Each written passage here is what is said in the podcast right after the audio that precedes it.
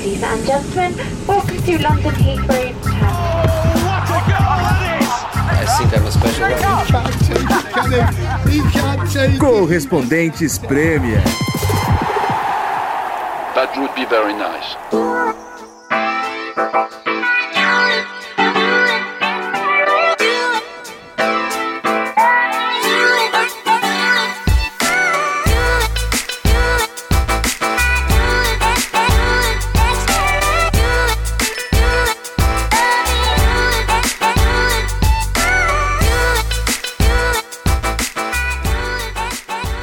Fala galera, correspondentes com o quarteto completo mais uma vez, de volta direto aqui da Inglaterra, ainda via Skype, os pubs fechados, mas pelo menos temos Ulisses Neto agora 2 vezes seguidas. Que é isso? Hã?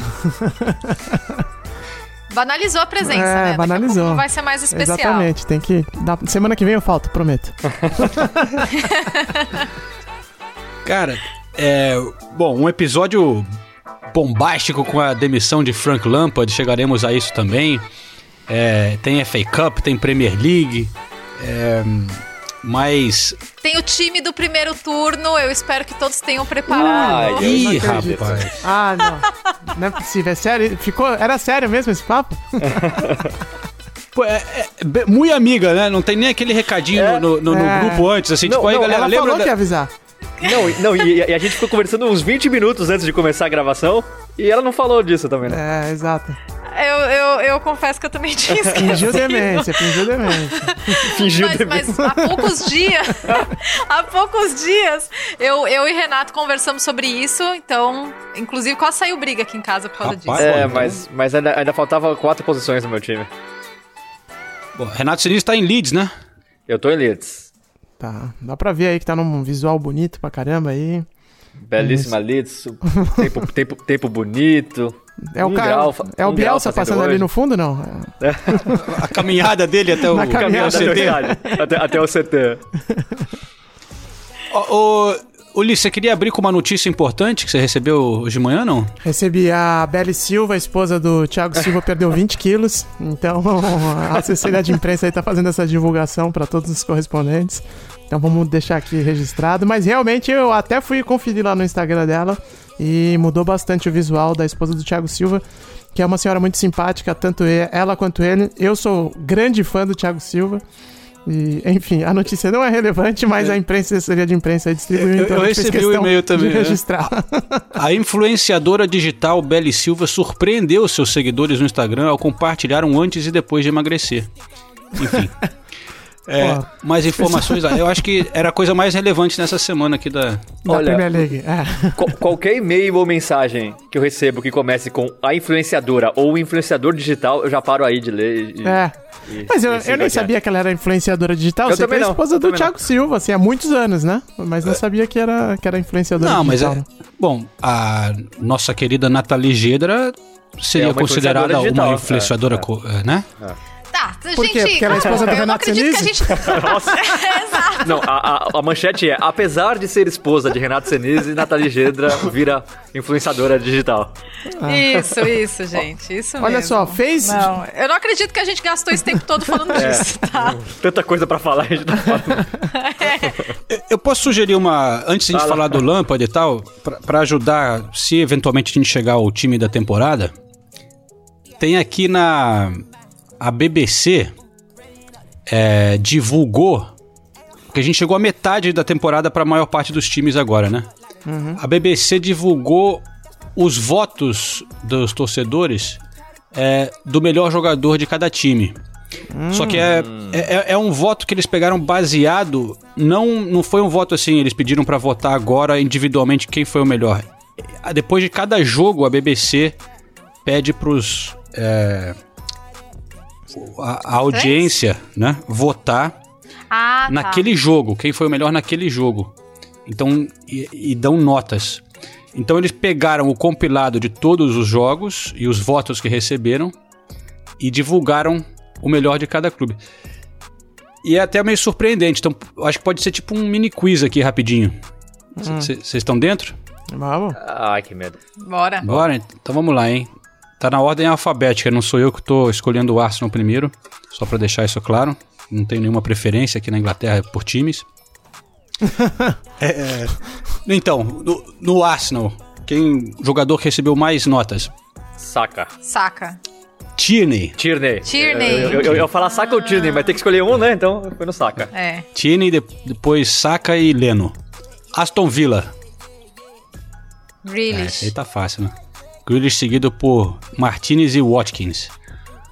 Brighton. Malpai? Não. Brighton. Ele jogou pouco essa temporada. É um jovem lateral. O Lamptey. Nossa, ele tá muito bem, né, lateral direito. Ele machucou, né, por isso que eu nem falei ele, mas ele começou muito bem a temporada mesmo. Ele começou muito bem. Lamptey seguido de Lallana. Burnley. Lallana tá sacanagem, né, não dá pra levar essa votação a sério. Lallana mal entrou em campo na temporada. Recebeu boas notas dos torcedores, hein. Burnley. Pope. Ben-Mee. Mas o Ben-Mee começou machucado também. Estranho, hein? Estranha essa votação aí da BBC. Realmente não dá pra levar a sério esse veículo. Eu acho que talvez eles... Eu acho que eles pegam a média de notas que o cara recebeu. Ele tem que ter participado de pelo menos seis jogos. E então aí eles começar de novo. Você não explicou isso no começo, prejudicou a nossa... Ben-Mee, Tarkowski e Pope. Aliás, que jogo do Pope, hein? Contra o Liverpool. Chelsea, esse aqui duvido alguém acertar. Chelsea? Tio, eu também ia falar bem tio. Mason Mount. Nenhum dos dois tá nem nos primeiros três. Ô, louco. Nossa, o Mount não então tá? O Thiago Silva. Também não. Ô, louco. Deu Giroud. Não é possível. Kanté e Ziyech. Vamos parar por aqui essa votação.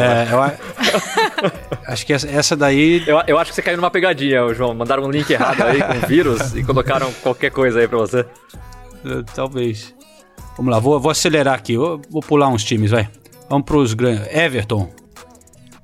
Calvert-Lewin. Calvert-Lewin, Calvert-Lewin, James, James e Richarlison.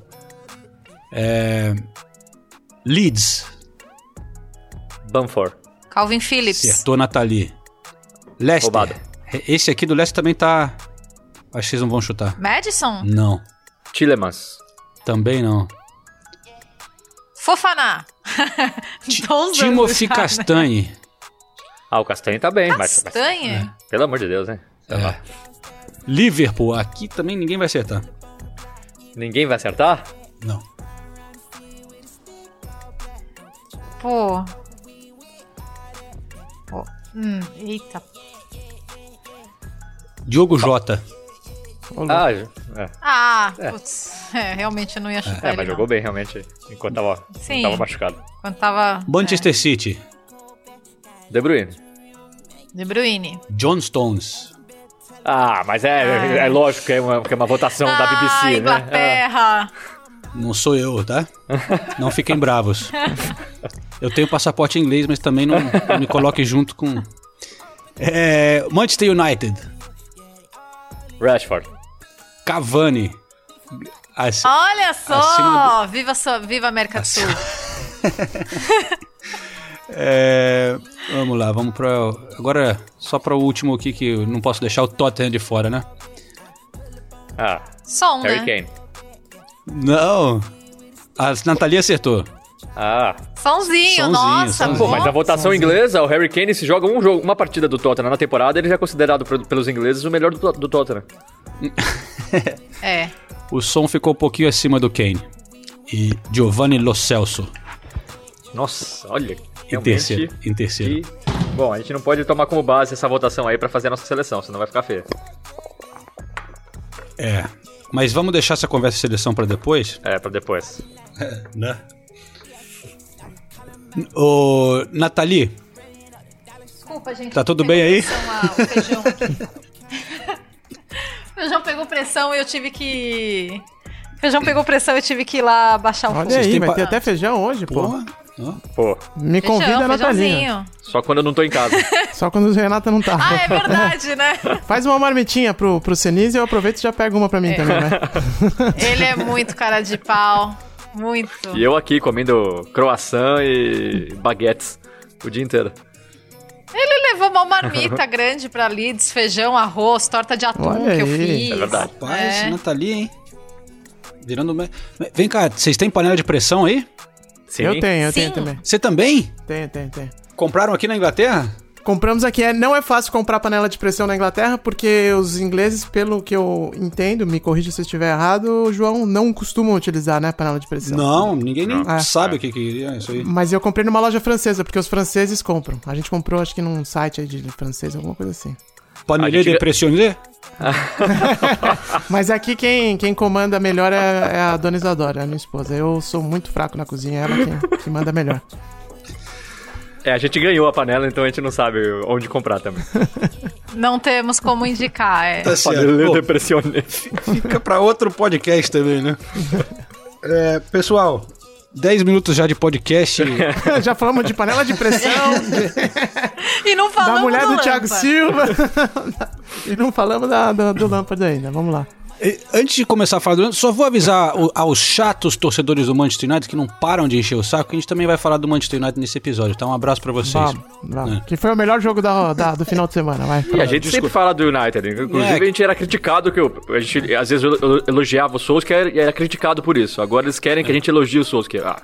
Eu tô zoando, é que realmente chega bastante recado de torcedores nas redes sociais, né?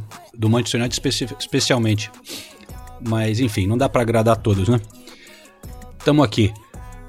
Eu sei que, Nathalie, ontem você tava ali de plantão com os links na ESPN Brasil e de manhã cedinho você já tava ali nos grupos avisando a galera.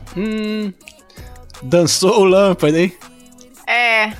Não, foi isso. Quando piscou a notícia, eu falei, putz, não acredito, o Chelsea conseguiu, né? Bom, na verdade foi uma conjuntura de fatores e daí eu vou trazer...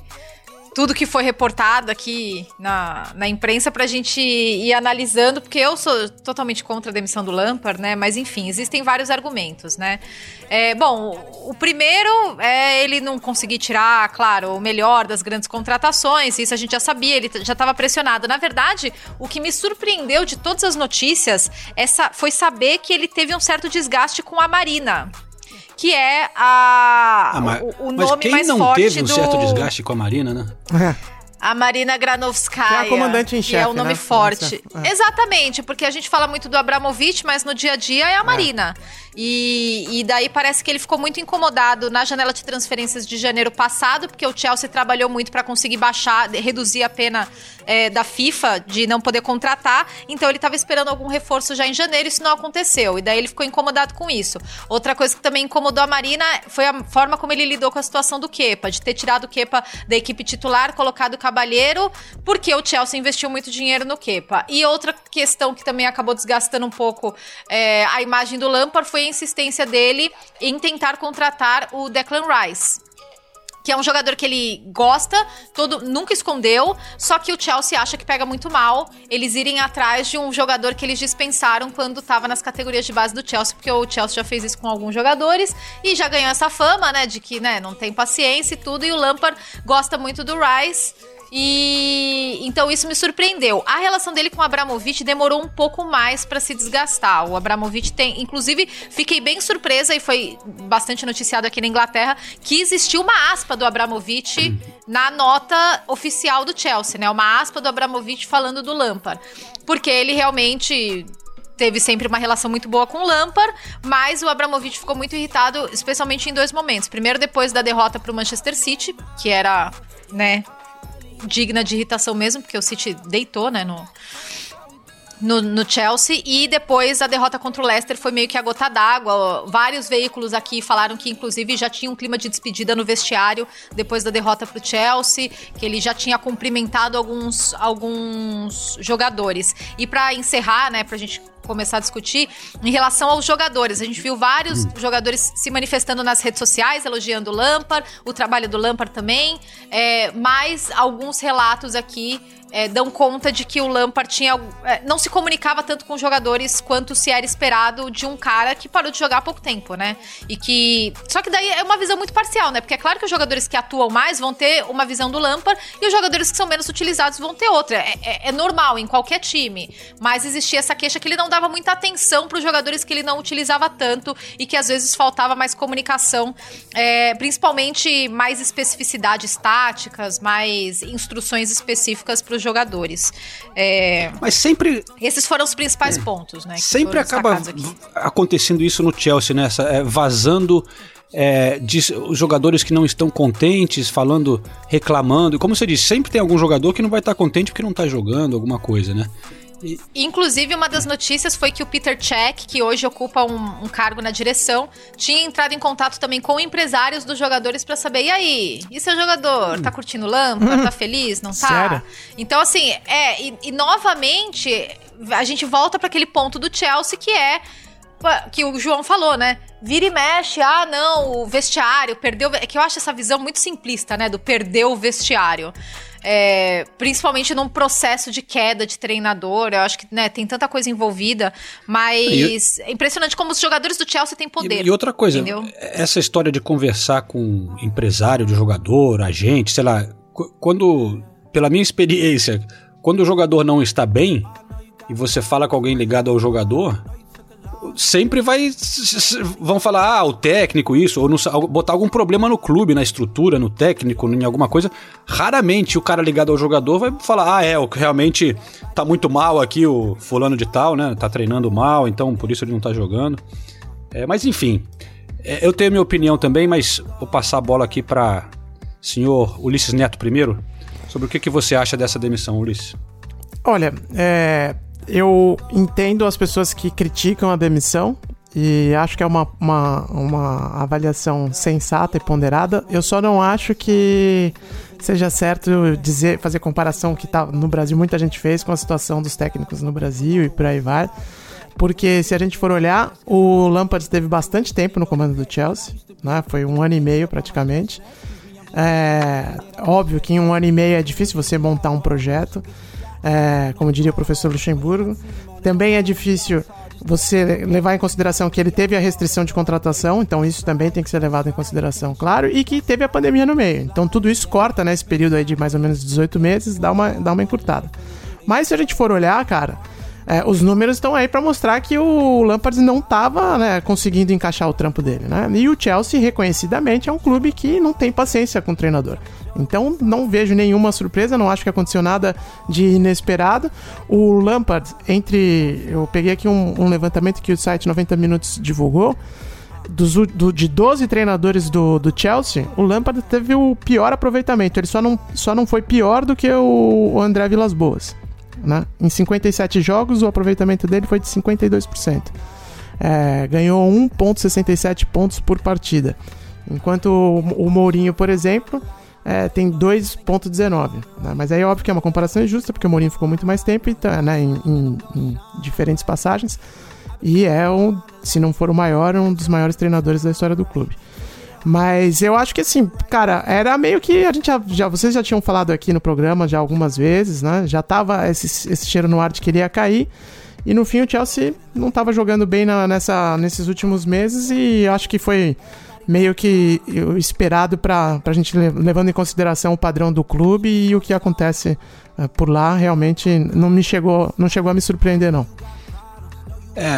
Eu acho que o que surpreende um pouco, Senise, seria, quer dizer, não surpreende, mas você comparando talvez com o que aconteceu no Arsenal recentemente e com o Manchester United, até a gente pode dizer, talvez esses clubes passaram por momentos até piores do que o Chelsea está passando agora, e com técnicos em situações parecidas, né, jovens, idade parecida, com pouca experiência, e esses clubes apoiaram e apostaram nos técnicos. Você acha que a fase do Chelsea merecia mandar embora o Lampard, Senise? De forma alguma. Só que, assim, né, desde o começo, o Lampard é o maior ídolo da história do clube. E é isso que, pra mim, me deixa mais... Eu não torço pelo Chelsea, mas me deixa mais revoltado. É o maior ídolo da história do clube ser tratado dessa maneira. Mas, ao mesmo tempo, o Lampard sabe como funciona o Chelsea. Então, ele devia estar preparado pra isso já. Quando ele aceitou o cargo, ele sabia. Se eu tiver um início ruim ou uma fase ruim, eu vou ser mandado embora. Agora... O Ulisses até usou a palavra projeto. O Chelsea não tem projeto. O Chelsea gasta dinheiro e você entrega resultado. É isso. Exato. O Chelsea é isso. É diferente do... Quando o Klopp foi contratado pelo Liverpool, ali existia um projeto que demorou muito pra vingar. A primeira temporada do Klopp no Liverpool foi ruim. Foi ruim. Ele não tinha um time montado. E aí, acreditou-se no Klopp e o Klopp falou, eu quero o Van Dijk, eu quero o Alisson, eu quero aquele, eu quero esse e... Isso é um projeto. O Solskjaer, a gente pode discutir a qualidade dele como treinador, eu não acho ele um grande treinador, mas vê-se um projeto no Manchester United, um projeto de tornar o United o mais próximo possível do que era na época do Ferguson. E o Solskjaer é bom por causa disso, porque ele admite, eu quero ser o estilo do Ferguson. Se vai dar certo, não sei, mas tá colhendo algum resultado, né? O United é líder do campeonato inglês. O Chelsea não tem projeto, é comprar e resultado. E o que a Nathalie falou, eu concordo plenamente. Eu não consigo entender porque só no Chelsea os jogadores ganham uma proporção assim, um poder, só porque são caros, só porque tem certo nome, porque, convenhamos, o Timo Werner é muito bom jogador, mas o que ele fez até agora pelo futebol mundial? Quem é o Timo Werner comparado com o Lampard no Chelsea? Por que o Lampard é cobrado o tempo todo? Ah, o Timo Werner não tá jogando bem, o Timo Werner não tá jogando bem. Por que não cobra do Timo Werner? Por que não cobra do Havertz? Olha quantos jogadores que os outros clubes grandes da Inglaterra compraram nos últimos tempos e não deram certo. Olha o PP, 72 milhões de libras, o jogador mais caro da história do Arsenal. Alguém fica enchendo o saco do Arteta? O PP tem que jogar, o PP tem que jogar. Não, o PP tá no banco, nem entra direito. O mesmo com o Ndombele, o jogador mais caro da história do Tottenham. Passou a temporada passada inteira no banco. E agora tá começando a jogar bem. Existe um tempo de maturação do cara do clube. A diferença, eu não tô defendendo, mas... Não sei se o Lampard que pediu pra comprar esses jogadores, ou não. Não. Mas se fosse... Não foi inclusive da lista de contratações, pelo que foi divulgado aqui, o único que foi um pedido específico do Lampard foi o Chilwell. Mas eu acho um absurdo essa ideia de que... Você tem que adaptar o treinador aos jogadores. Não é o jogador que tem que se adaptar às ideias do treinador, à forma de trabalhar do treinador. É banana comendo macaco. Eu não consigo entender essa linha de raciocínio do Chelsea. E eu achei que contratando o Lampard... Porque você está contratando um treinador jovem. Você sabe que ele vai cometer erros por ser um treinador jovem. Eu achei que contratando o Lampard eles fossem mudar um pouco essa mentalidade de vamos trocar de treinador como quem troca de roupa, porque a gente está contratando um cara que a gente tem que respeitar, porque tem uma baita história no clube. É claro, você estava contratando o Lampard treinador, não o Lampard jogador. A gente sabe disso. Mas, de qualquer forma, eu fiquei desapontada com a forma como as coisas foram conduzidas. Surpresa a gente não fica, né? Porque a gente sabe como é o Chelsea, mas... É o que a Nathalie falou, concordo plenamente. Quando você traz o Lampard, você tem que dar um tempo pra ele evoluir junto com o clube. É o que tá acontecendo com o Arteta. O Arteta errou várias vezes já. Tem escalação que a gente não entende, tem insistências em alguns jogadores, principalmente no início da temporada, que não dava pra entender. E aos poucos, ele vai crescendo junto com o clube. Ele vai se tornando um grande treinador. Se o Lampard tivesse tempo, talvez isso acontecesse. Eu acho que o trabalho dele na temporada passada foi muito bom. O Chelsea, sem contratar ninguém, ficou na frente do Tottenham e do Arsenal. Olha o elenco do Tottenham perto do Arsenal. E aí você tem um mês... o Lampard ruim desse jeito, o Chelsea, que tá ruim, a gente tem que admitir. Mas é um mês e meio. Em 5 de dezembro, o Chelsea era líder da Premier League. Exatamente. Né? Era líder da Premier League. E aí fala, perdeu o vestiário. É o que vocês falaram já, o João e a Nathalie. É que a gente não fica sabendo, mas você acha que no United não tem ninguém satisfeito que não tá jogando? Que o Van de Beek não tá enchendo o saco, que o empresário... Se você perguntar pro empresário do Van de Beek, ele não vai falar, o Solskjaer é uma porcaria. Ou no Arsenal, você acha que o Willian tá satisfeito com o Arteta? Não tá.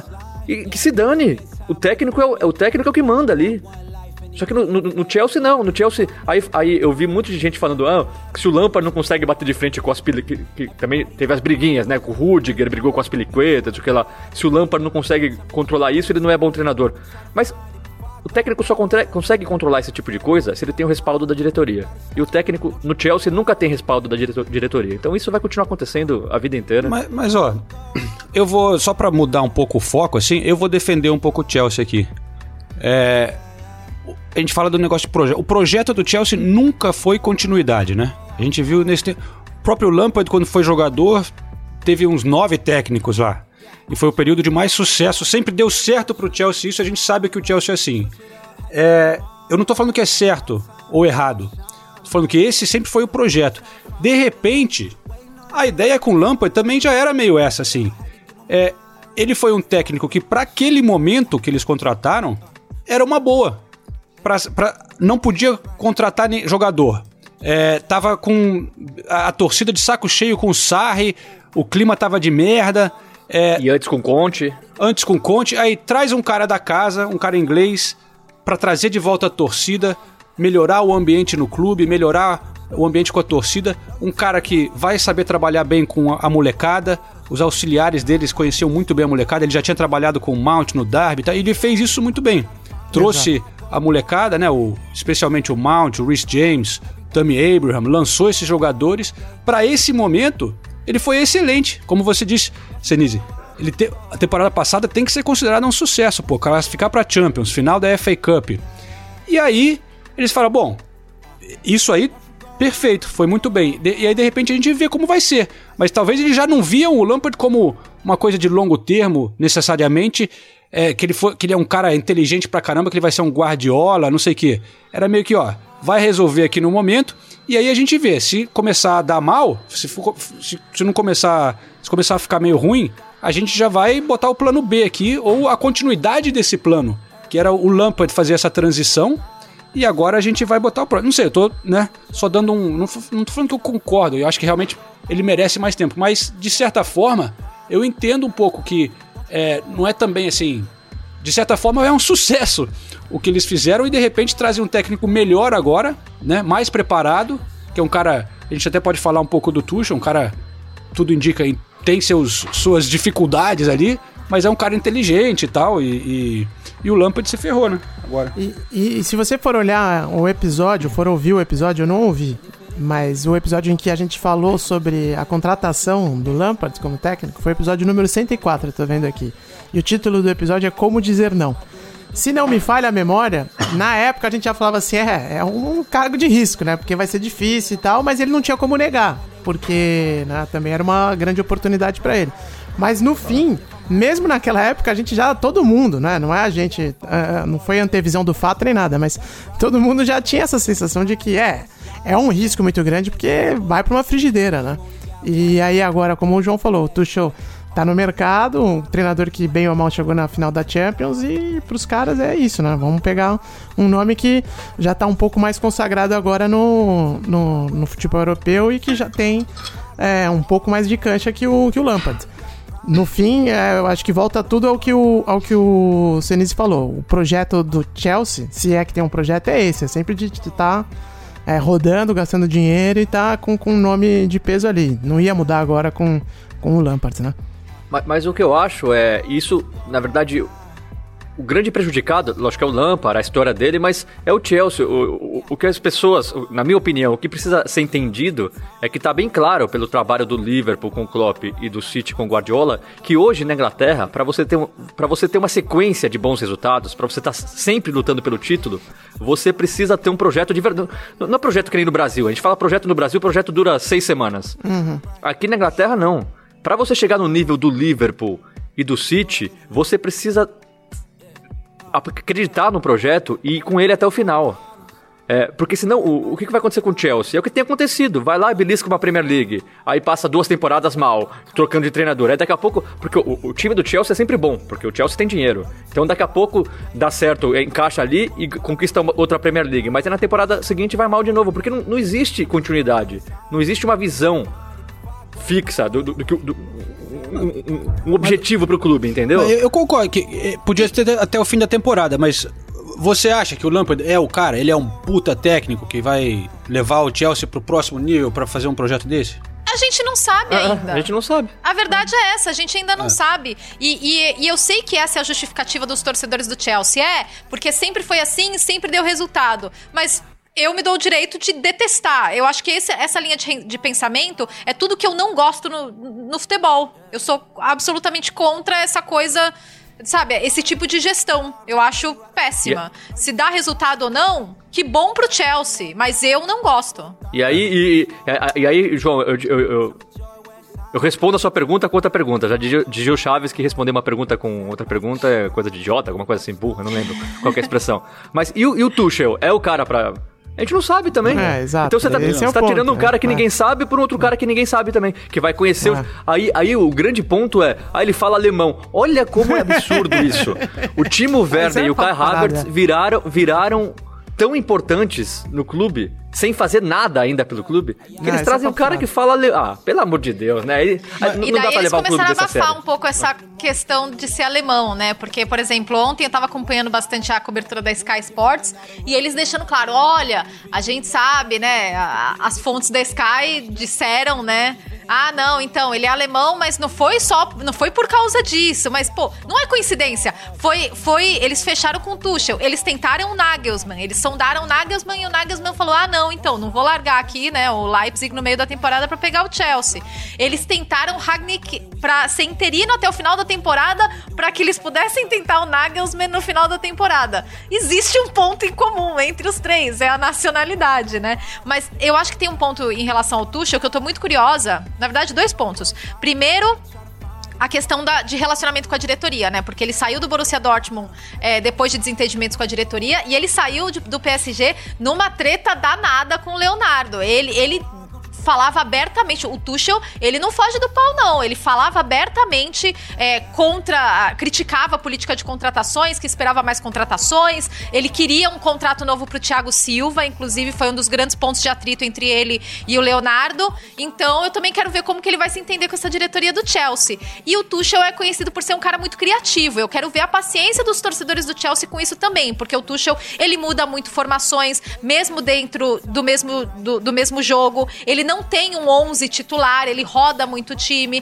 Ele é o cara que chegou no PSG e colocou o Neymar pra jogar de 10. E a primeira coisa que ele fez foi colocar o Neymar pra jogar de 10. Ele colocou o Marquinhos de volante, ele muda os jogadores de posição. Então, ele é uma mente criativa. É. A gente também tem que entender isso. Pro lado bom e além ruim, de ser uma figura, assim, né?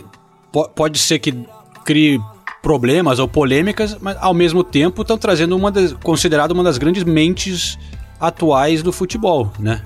É um dos grandes nomes que está aí no mercado. E eu acho uma boa aposta. Eu vi muita gente criticando. O que eu acho assim até irônico é o que a Nathalie falou. Todos os técnicos do Chelsea saem com problema com a diretoria. E eles estão trazendo um cara que reconhecidamente tem problema com todas as diretorias. Então, sabe, é difícil entender. Mas técnico por técnico, hoje o Tuchel é melhor que o Lampard.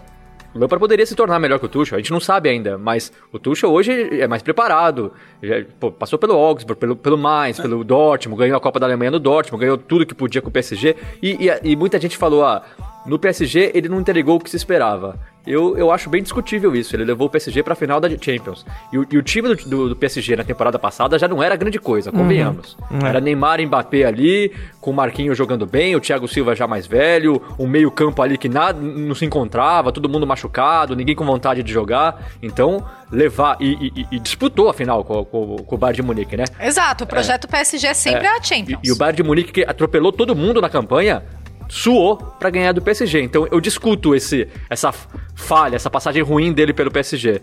Mas assim, não dá pra saber, né? Se ele chega 2 semanas depois, ele briga com a Marina e já começa todos esses problemas que acontecem no Chelsea, aí vai trocar de novo. Agora, só uma curiosidade, na verdade, que eu sei que a galera gosta das coisas diferentes, né? Eu tava lendo sobre ele é vegano, low carb, não consome carboidratos. E ele tem métodos diferentes de treinamento, enfim, sei lá, já teve, tipo, ele faz brincadeira de um dar tapa na mão do outro no Borussia Dortmund, zagueiro treinando com bolinha de tênis, e eu tô muito irritada que aqui na Inglaterra estão chamando ele de Tuchel. Tuchel. Não consigo, gente, Tuchel, pô.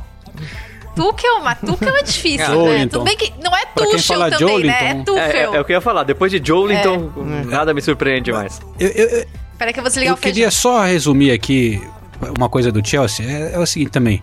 Pra quem tem um dono que ganhou suas fortunas de maneira escrupulosa, totalmente questionável em relação ao que fez com os bens do seu país, né? Você também não vai esperar que é um clube, uma diretoria que vai ter éticas e morais e pensar em, né? Então, o Chelsea sabe com o que tá lidando, né? Tem a graninha ali, mas o negócio é o projeto do jeito dele e pronto. Concordo plenamente, João, mas o que me irrita não é a diretoria, é ver torcedor endossando, torcedor comprando esse discurso de que, no Chelsea, ou você ganha ou você tá fora. Eu não me conformo com isso. E isso aqui na Inglaterra a gente vê pouco, pra falar a verdade.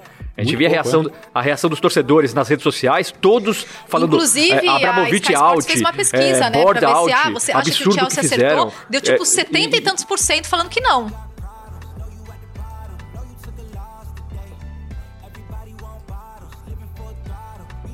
É. Bom, é isso aí. Chelsea agora então em uma nova aventura. É possível que já no próximo jogo chegue o Tuchel. Vamos ver, acompanharemos isso de perto. Ô João, e antes da gente, acho que a gente vai falar mais de futebol agora, né? FA Cup, não sei. Mas só queria falar também que já que a gente tá falando de presidente, o que lá, do Leeds, né? Que os donos do 49ers, né, que já tinham 12% das ações do clube, agora aumentaram para 37%.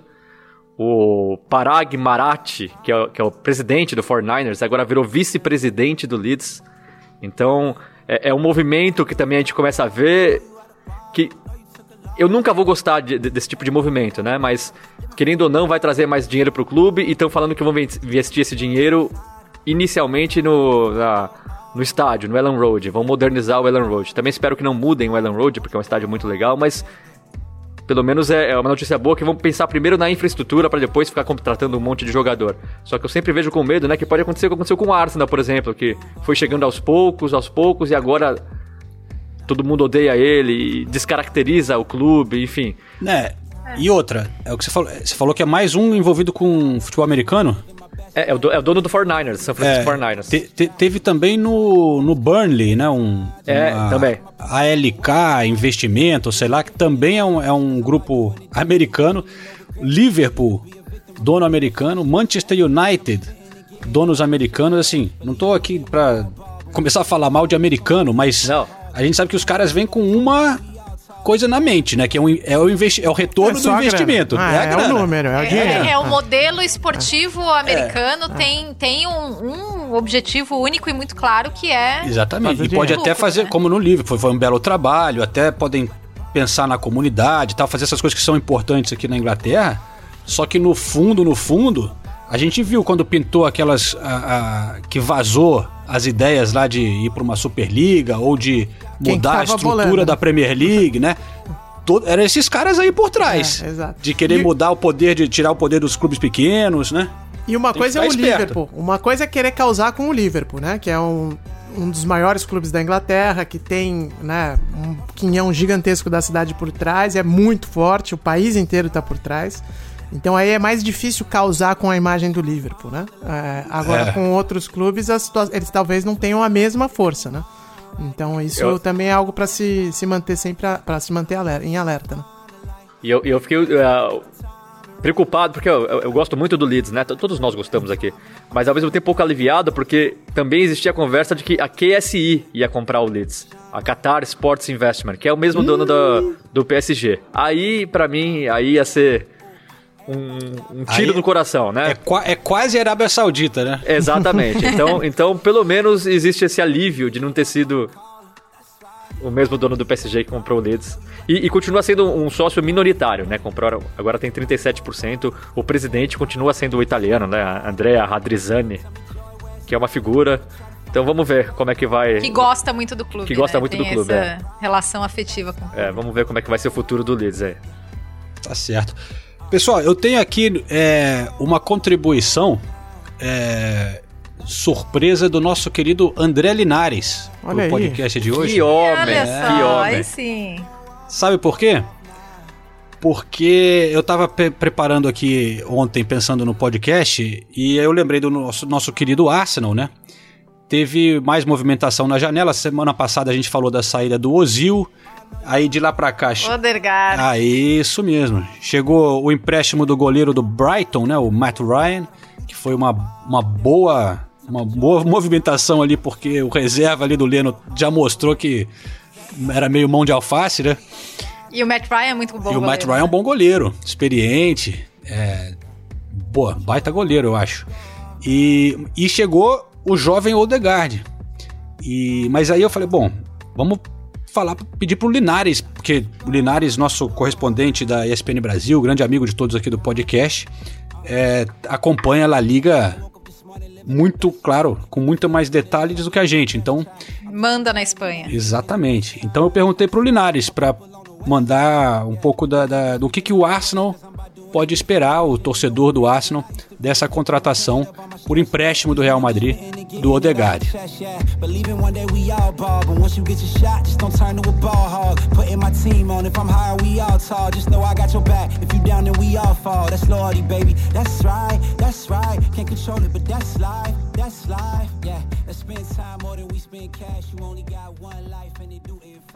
Olá a todos do Correspondente, sempre um prazer participar aqui com vocês, fazer essa conexão Espanha-Inglaterra, que é justamente o caminho que o Martin Odegaard vai fazer, sendo emprestado do Real Madrid ao Arsenal.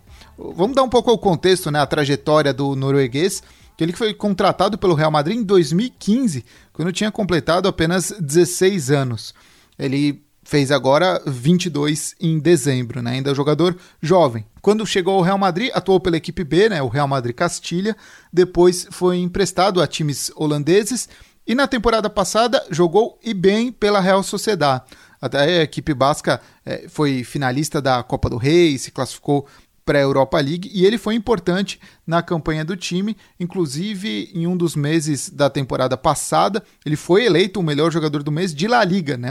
Não só da Real Sociedad, mas do campeonato espanhol, tamanho foi o impacto dele na equipe. Ele fez 36 jogos ao longo da temporada e 7 gols.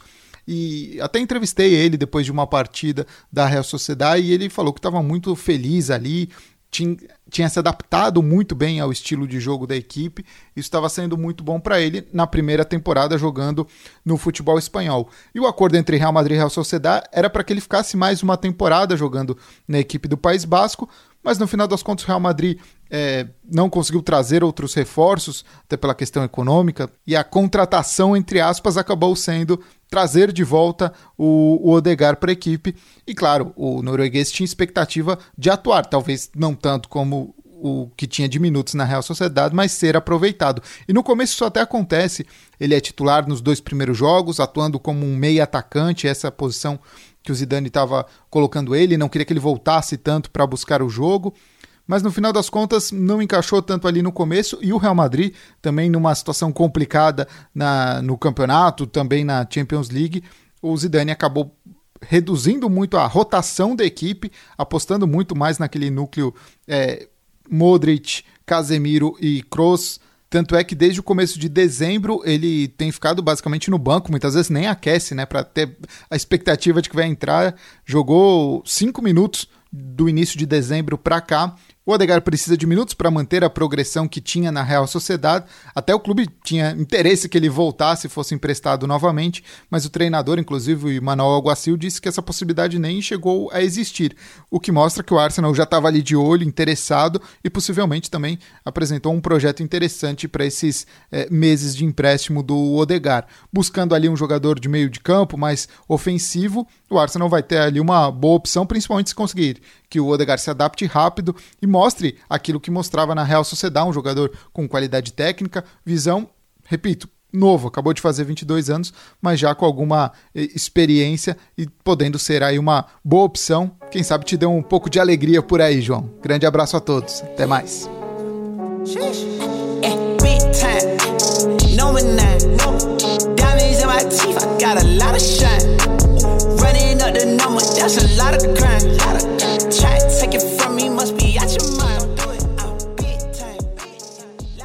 Grande André Linares, olha, com notícias animadoras aí pro torcedor do Arsenal sobre o Odegaard, mas claro, com o ponto que ele colocou no final ali, dizendo que é muito jovem o jogador, né? Então não dá pra gente esperar que vai chegar resolvendo nada. Precisava muito um jogador criativo nessa posição, ali pra de repente brigar com o Emil Smith-Rowe, que tá arrebentando. Mas é outro moleque, né? Não dá pra esperar que vai chegar também resolvendo, né? Mas é o que o Arsenal pôde fazer, pelo menos temporariamente. Com certeza vai tentar contratar alguém na próxima janela, né? É, e o Arsenal conseguindo fazer o que o Arteta queria também, que é enxugar o elenco, né? Opa!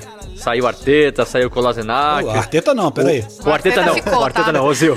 Saiu o Ozil, o Kolasinac, parece que o Mustafi, né? Ia sair, mas o Sócrates saiu também. Então conseguiu enxugar um pouquinho aí o elenco. E o Odegaard, eu acho que ele vai arrumar um jeito de jogar com o Smith-Rowe, com o Saka, e com o Aubameyang e com o Lacazette. Ou sair um deles só. Porque parece claro que o Arteta não confia no PP e que o William já caiu muito no... caiu muito no conceito? No conceito do Arteta. O William tem 14 jogos desde que ele chegou no Arsenal e só 2 chutes no gol.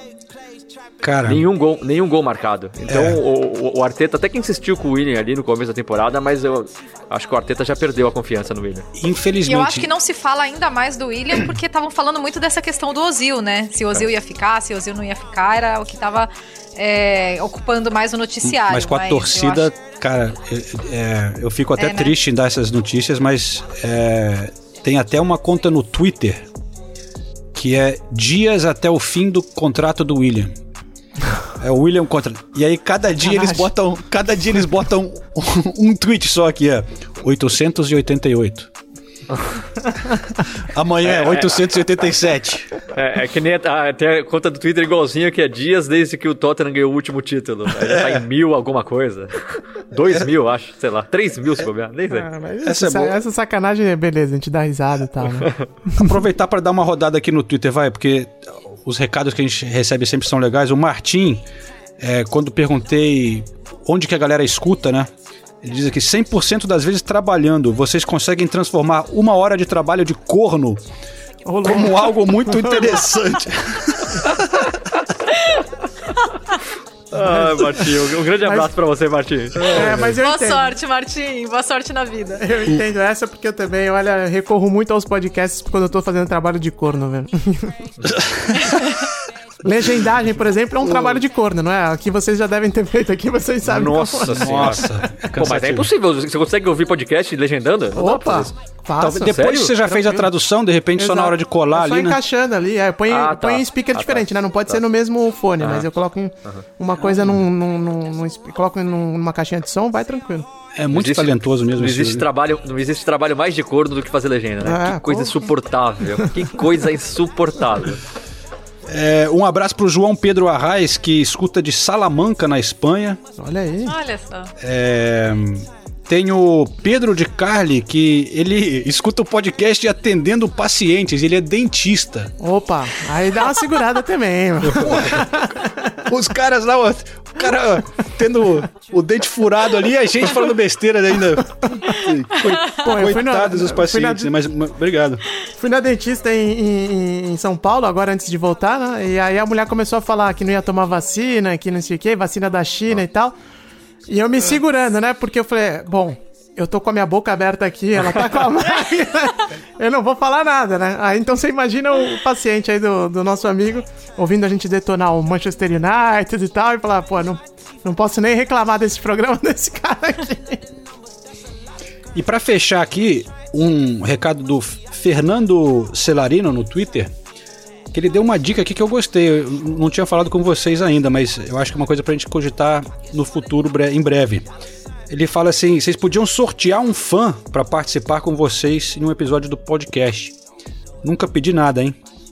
É verdade, agora que a gente tá fazendo por Skype, talvez... eu achei uma ideia muito legal. Eu acho um problema, na verdade. Nossa. Vai que ganha o sorteio um ouvinte gago, por exemplo, né? Nada contra o problema, mas é uma questão que, né... Porra, o Joe Biden é gago, é presidente dos Estados Unidos agora? Isso é verdade. Aí já teve o rei da Inglaterra gago também, então... Exato, eu ia falar isso. Não, mas ia complicar um pouco a dinâmica, só isso que eu tô querendo dizer. Rames Rodrigues é gago. Rames Rodrigues é gago. Mas ele não tem que apresentar podcast, né? É isso que eu tô falando, entendeu? Não é? É só isso que eu tô querendo dizer. Como, tipo, me convidar pra fazer capa de revista, né? Falar, Ulisses, não combina, né, velho? Você não... É, o Ulisses é grande sucesso na rádio, né? Exatamente, tem um rosto lindo pro podcast, entendeu? Mas, galera, falamos do Rames Rodrigues. No final desse podcast tem um trechinho aqui de uma entrevista com o Yerry Mina, do Everton. Legal, legal. O Everton, que está em ótima fase na Premier League, também na FA Cup. Passou com vitória de 3-0 sobre o Sheffield Wednesday. Mas eu acho que a gente tem que destacar um pouquinho aqui, antes de encerrar o podcast, pessoal. Não sei se vocês acham, mas o Manchester United e o Liverpool, né? Só antes da gente ir pro United e Liverpool, só é porque a gente falou do Rames, né? O Rames arrebentou nesse fim de semana, só suspiros aqui na Inglaterra pra ele, 2 assistências, análise sobre a partida do Rames Rodrigues, as movimentações. É que a gente começou a temporada tão empolgada com o Rames que eu fiquei até feliz de ver o Rames fazendo um jogo legal contra o Sheffield Wednesday no fim de semana. Ele teve contusão, né? Lembra que eu ficava destacando o saco inchado, uma coisa assim que era... Eu ficava destacando o saco. Espero que o dentista não esteja fazendo nenhuma obturação nesse momento. Vamos pro United e Liverpool, é melhor, vamos. Então. Foi um jogão, hein? Foi um jogão. Foi bonito. Primeiro vamos destacar que o Liverpool, no jogo anterior, perdeu pro Burnley, né, cara? Rapaz. Sim. Final da sequência de 68 partidas invicto na Premier League. Em Anfield. 3 anos e meio. 4 anos, 4 anos. 4 anos. Quem diria que seria o Burnley, né? Que time chato é o Burnley, né? Vamos falar a verdade? Ai, nossa. Que time insuportável o Burnley. Com o Shandaish. Com o Shandaish no túnel. Eu tava até comentando com o Renato que o Klopp deve ter ficado pistola de perder o jogo pro Shandaish depois daquela treta no túnel. Foi no intervalo, né? O time é chato demais, nossa. Eles são muito físicos, eles provocam o tempo todo, e bate, reclama. Pô, todo jogo do Burnley que se assiste sai, tipo, tem jogador adversário puto da vida com os caras. Não é uma coincidência, Eu respeito. Eu acho que o Burnley seria o time que sairia melhor na Libertadores da América, se disputasse. Eu ia falar isso. E o Shandite, ele falou, não tem essa coisa de estilo, de não sei o quê. Eu vou fazer o que for preciso pra ficar na Premier League e vou trabalhar com o que eu tenho à disposição aqui. Não vou ficar inventando. E, cara, digamos não tem como... Pô, sucesso o trabalho dele. Lógico. Não, sucesso total. Sucesso total. Inegável. Né? Já levou até o Burnley pra Liga Europa 3 temporadas atrás. Sim. É um absurdo de trabalho. É chato que a gente fala assim, porque a gente entende os jogadores. Você vê, o Fabinho tava possesso no intervalo.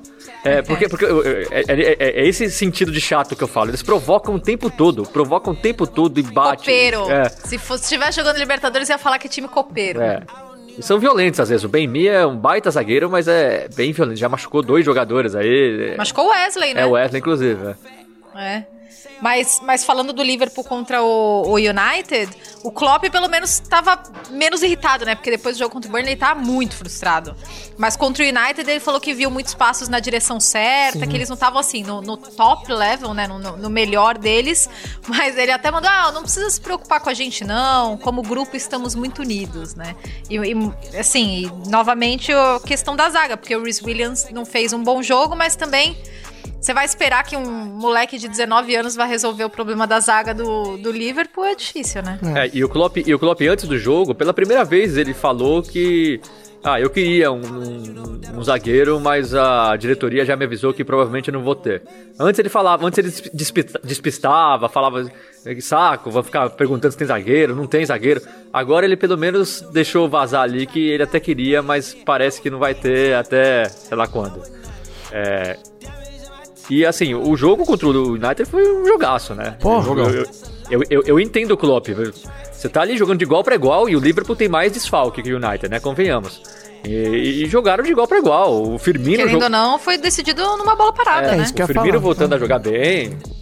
Firmino jogou muito bem. Salah fazendo gol, Fabinho de novo bem de zagueiro. Então, até o Trent e o Robertson estão longe de ser o que eram, né? Mas fizeram uma partida boa também.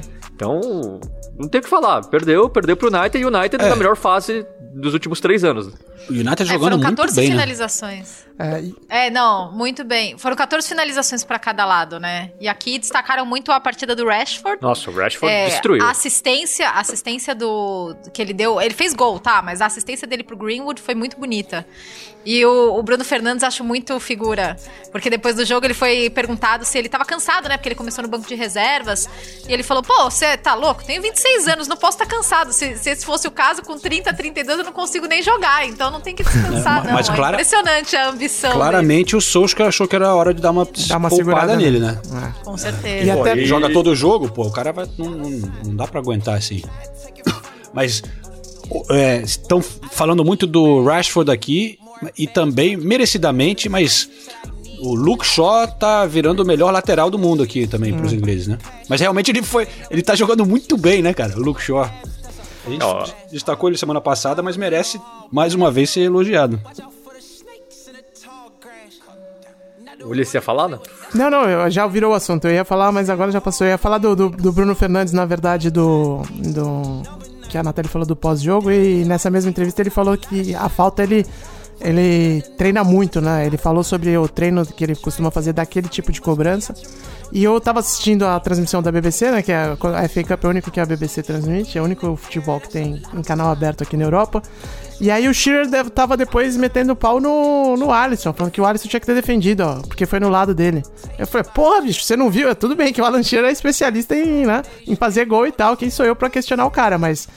O treinador falou sobre isso depois, o Solskjaer também falou sobre isso, que ele treina muito sobre esse tipo de cobrança, que o Bruno Fernandes falou que ele treina especificamente esse tipo de cobrança, e o cara vem falar, não, o goleiro tinha que ter pegado.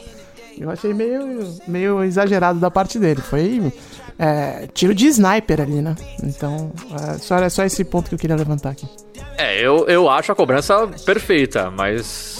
eu tendo a concordar que o goleiro não pode levar um gol de falta no canto que ele tá ali. E você vê no replay, quando o Bruno Fernandes tá pra bater na bola, o Alisson dá um... É sempre assim que acontece, né? O Alisson dá um passinho já esperando pra bola ir pro outro lado, e aí ele não consegue voltar. Não é falha, não é... Mas, assim, eu concordo, assim, eu acho que do Alisson eu espero que ele pegue essa bola. Não tô tirando o mérito do Bruno Fernandes, foi a cobrança perfeita. Mas... do Alisson, eu espero que ele pegue. Mas tem a visão coberta, tem tudo isso que tem que levar em consideração, né? Lógico, é tudo muito difícil, mas... Mas vem cá, esse Manchester United agora, cara, eu tô botando fé nesse time, cara. Porque não só tá jogando muito bem, mas com opções ali, né? Você vê na zaga ali com o Bailey ou Lindelof, o meio campo, pô, às vezes é Fred e Pogba, às vezes é Fred e McTominay, ou McTominay e Pogba, o Pogba jogando bem também... Botou o Van de Beek, que é um luxo de ter ele ali no banco. Não foi tão bem, mas os outros todos estão jogando bem, né? O McTominay, Fred, Pogba, Bruno Fernandes. E você estende isso pro ataque também. O Martial ficou no banco, o Greenwood jogou, voltou a jogar bem. Fazia tempo que o Greenwood não jogava bem também. O Cavani agora como opção, que também não fez grande coisa o Cavani no jogo, mas realmente o United tem... É o que a gente fala do trabalho, né? O Solskjaer é um brilhante técnico? Não acho. Vai ser? Eu também acho difícil que vai ser, pra falar a verdade. Ele já teve bastante tempo do United. Mas, pô, o cara conhece já os jogadores, entende o ambiente do time, do clube, sabe a hora de descansar. Pô, quer plano mais perfeito que esse? Vou descansar o Bruno Fernandes na partida eliminatória contra o maior rival e você conseguir se classificar? Então, o Bruno Fernandes já tá descansado pra sequência da temporada? Então o Solskjaer encontrou soluções, né? E os jogadores melhoraram muito, né? O Luke Shaw é um grande exemplo. O Alex Telles chegou para ser titular. O Luke Shaw ninguém aguentava mais ele.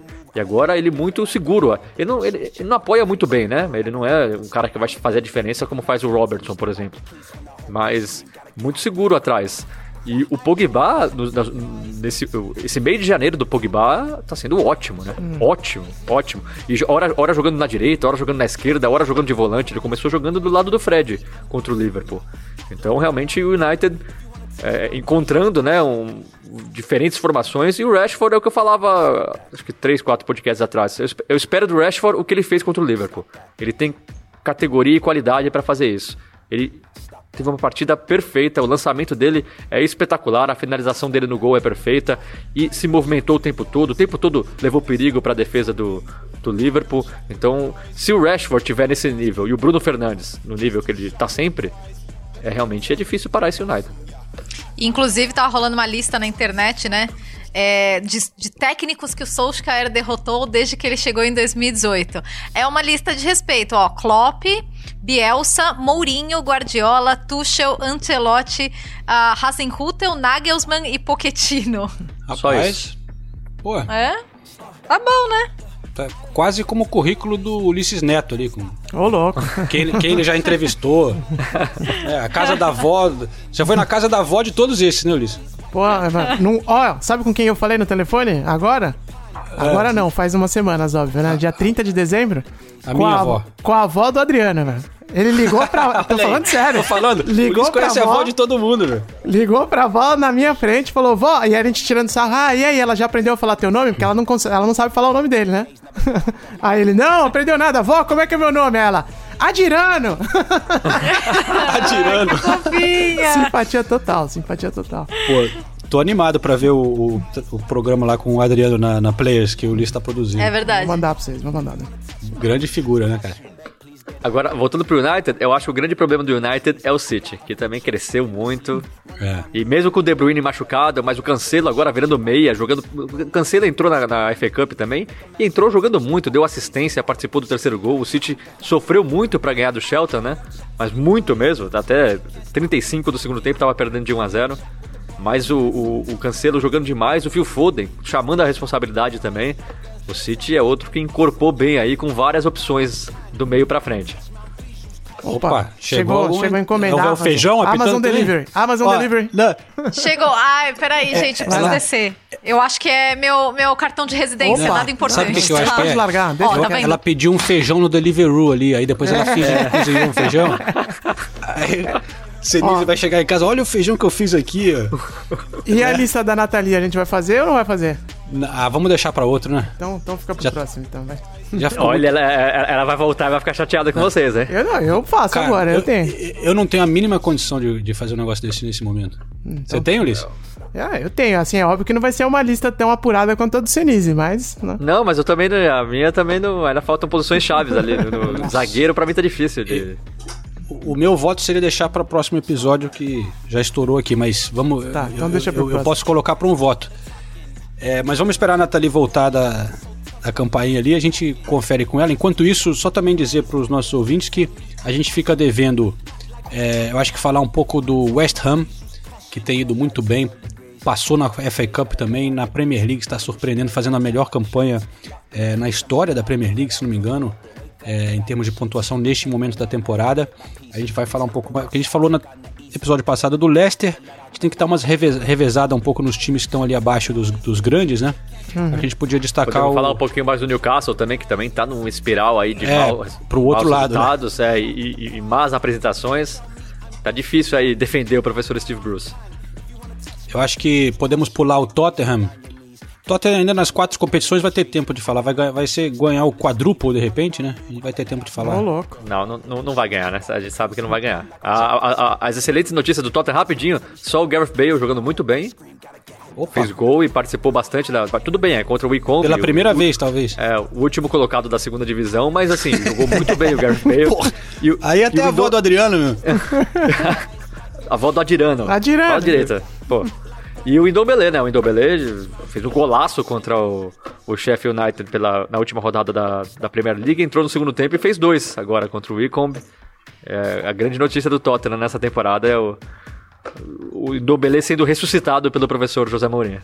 Boa. Impressionante. Eu tô achando que a Nathalie recebeu hoje, não foi uma encomenda, né? Foi tipo geladeira, máquina de lavar, que mais? Não, eu acho que foi raptada. Armários embutidos, que mais? Opa! Olha lá, voltou. Olha ela. Pintou na tela. Não, mas é tudo culpa da Nathalie. Ah, sem dúvida. Pô, acabei de chegar. Não, a gente tava falando que você não recebeu uma carta, você recebeu armários embutidos, geladeira, fogão. É o caminhão do Luciano Huck chegando aí. Pô, e não Não era meu cartão de residência, mas tudo bem, vai. Amazon Delivery, Amazon Delivery. Era mais uma Amazon Delivery. Não, era Mindful Chef. Ah lá, não falei que era o feijão? Era o feijão. Mentira. Mindful Chef, pra quem não sabe, é uma daquelas recipe boxes, tá? Que você recebe todos os ingredientes e cozinha as receitas deles. Essa daí eu não testei ainda, vou testar. É bem gostoso. Rolou um merchandise aqui, vão mandar caixinha de graça aí pra galera? Todo mundo do Mindful Chef que ouve correspondentes, né? Vou testar essa caixa aí, agora que você falou, fiquei curioso. É muito boa, muito boa. Nathalie, o João tava querendo adiar a votação aí pra semana que vem. Ah, eu tinha certeza que isso ia acontecer, né? Como você se sente a respeito? Não, vamos, né, ué. Só que eu não vou ficar lembrando durante a semana, ainda pra depois ser criticada aqui, que eu não lembrei os participantes que tem a votação. Não. Combinado. A gente abre o próximo episódio, cada um com sua seleção. É a seleção da primeira metade, é isso? É. Posição por posição. Primeiro turno. É. O time ideal. Isso. Beleza. Fechado, então. O Renato não gostou, é isso?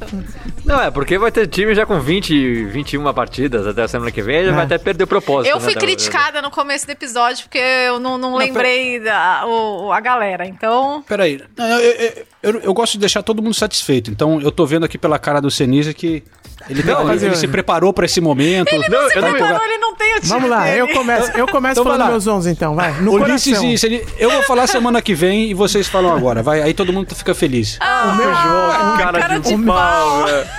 Os meus 11 são simpatia e alegria, tá? Não é uma lista apurada igual a do Senise nem a da Nathalie, já falei. Então... Gente, semana que vem... Tá bom, fechou. Os 11 do primeiro turno da Premier League. Caraca, a gente deixou aquele suspense, tipo, a galera, os ouvintes estão ouvindo tipo aquela série que você não consegue desligar. Pô, agora eu quero ver o próximo episódio, hein?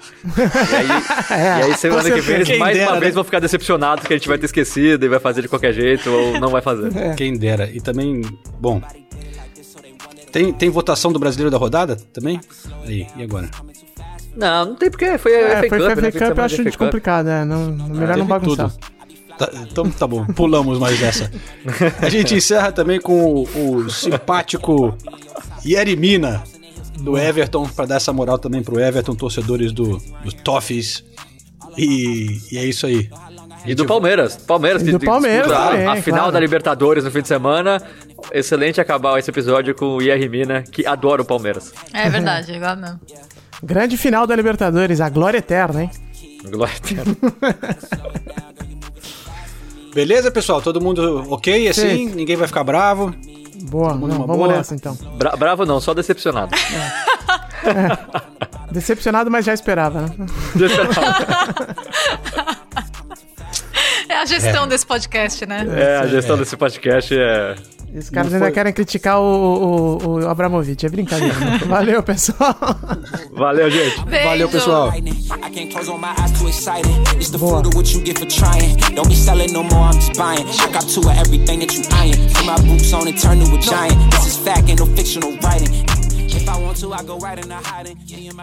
Boa. Boa.